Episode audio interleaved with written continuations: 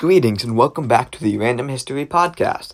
Today I will be discussing Papal Edicts as part of my podcast important documents. I know that the Papal Edict is not a specific document, it's more of a class of documents, but I thought it would be kind of fun to cover something a bit more like widespread in a way, just because I feel like it'd be an interesting experience and something that'd be kind of cool to talk about. So another word for the Papal Edict is the Papal Bull. I might cover a few specific ones when we talk more about like the actual design of it, like what it means and what it's like. So, for those who don't know what a papal bull, I'm gonna start calling them papal edicts. I mean, sorry, I'm gonna call the papal edicts a papal bull, which is the more common name. Just to make it, just so from here on out, you know what that is. So, a papal bull is a type of public decree. It could be like it's a letters patent.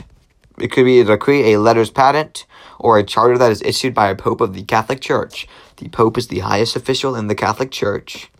And, is, and the name Papal Bull comes from the Latin seal, aka the bulla, which is usually added in the end to authenticate it. So the history.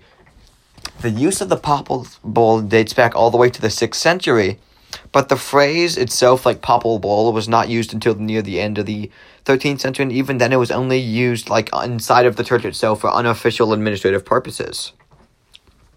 However, by the 15th century, it had become an official term. So before that, it was known by other things, but the term Papal Bull would become official in the 15th century, and it became official because one of the offices of the apo- apostolic apostolic chance, chancery was named the so-called register registrum bullarum, which means register of bulls.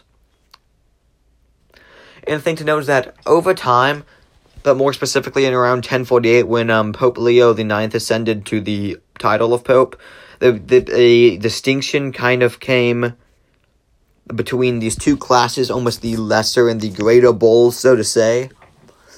The great bulls are usually confirmations of property or charters of protection, which are given to mon- monasteries and religious institutions. Basically it was like something along the lines of like i give these people authority to establish this monarchy of this order. Basically the greater ones would be like specific documents involving religious institutions like you are allowed to found it you are allowed to have this. An interesting thing to know is that they actually at this time there was actually a huge issue of people fabricating documents because fabricating one could give you like certain like oh the pope said i could have this land type deal. And as a result of this people really want to make sure that theirs was like above the people were all very important all very not important all very concerned with ensuring that their bull was extreme exceptionally or just very authentic by very authentic i mean something that like vex, even though it is real something that makes it looks real too just because you don't want someone to think oh it's a fake one because back then it would definitely be the criminal justice system in europe was a lot rougher than it is today an interesting thing to know that in some cases, a papal confirmation could actually be used as basically an evidence that you own the property. If even if you lost the deed to your house or to your monastery, the papal bull would be enough to say that it is yours. So these were very important documents. And since the 1100s, the papal bulls have carried a leaden seal, and this has the heads of, the of the two of the apostles, St. Paul and St. Peter, on one side, and then the name of whatever pope is issuing it on the other. And at first, these would be issued for many times of communications of a public nature, but by like the 1200s, they'd only use them for the very formal or very solemn occasion, occasions. And at first, they'd use a form of papyrus until the early years of the 11th century, but later on, they'd use a rough kind of parchment. The thing to know is that people have actually kind of retroact scholars more specifically have kind of retroactively used the word bull to describe any basically any formal papal document that's been issued in the form of a privilege or a decree in both solemn or simple form, and a privilege is the canon law of the Catholic Roman Catholic Church. And some forms in the letters, like lesser abbot ones, and it's popularly used for pretty much any papal document that contains a metal seal. But today, the Pope is the only written communication in which the Pope will reserve himself as Episcopus Servus Servorum Dei, Bishop, servant of the servants of God. And the thing to note also is that they used to always contain the metal seal, but now they only do them like when in the most holy or most important kind of messages contain it. So I'm going to talk a bit about the format of a papal edict, and kind of explain what it is. So it usually begins with one line in this kind of is very tall, elongated letters that have three elements. The name of the Pope, his title, aka Episcopus Servorum Dei, which means, of course, Bishop, servant of the servant of God, servant of the servants of God, sorry, not the other way around.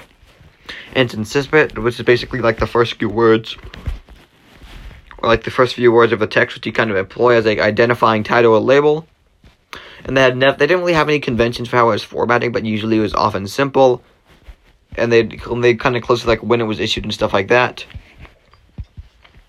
And then usually they just add like the seal and something, and the Pope would actually sign some of his most holy ones himself.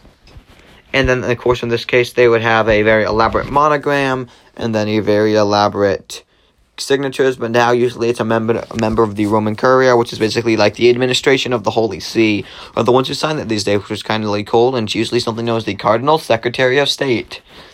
So those who do not know, basically, think they have like a bunch of like offices within the Catholic Church that kind of handle this type of stuff. As I previously mentioned, previously mentioned, the bull the metal seal was usually made of lead, but I did not mention that in some cases. Usually for the solemn ones, they'd actually make it out of gold. And, and actually, Byzantine, I think the cool thing to know is that Byzantine emperors would also use a similar concept. And it would usually depict a form of it. However, this is not like some super fancy encryption. This is usually a pretty crudely made kind of just of the early fathers, aka the apostle aka the Christian apostles St. Peter and St. Paul, and they'd identified them by the letters Sanctus Paulus and Sanctus Petrus, or SPA, SPE. And these are kind of somewhat rough, but they were still somewhat identif- identifiable. And they have a little disc on it, and this would be usually either have hemp cords or some silk. And they continue to use different things. And the thing to know is that later on, a man would actually recreate the metal matrix for this. A man known as Benvenuto Cellini, who was a for the Florentine engraver, he actually made it much more. I don't want to say beautiful, but much more detailed. And they would kind of use that then later on to help them design it. And the thing to note is that since the late 1700s, 1700s, the bulla was placed with a red ink stamp of Peter and Paul with the Pope's name encircling the photo. Picture, sorry but they still, as I previously mentioned, some of the more like inform, some of the more formal ones are still receiving the seal, and a series of them. So the ones before the 11th century don't really exist because papyrus is a very fragile material, especially in this wet and humid environment. So a lot of them died, and none of them survived. Like there's not an entire edict surviving from any time before 1819.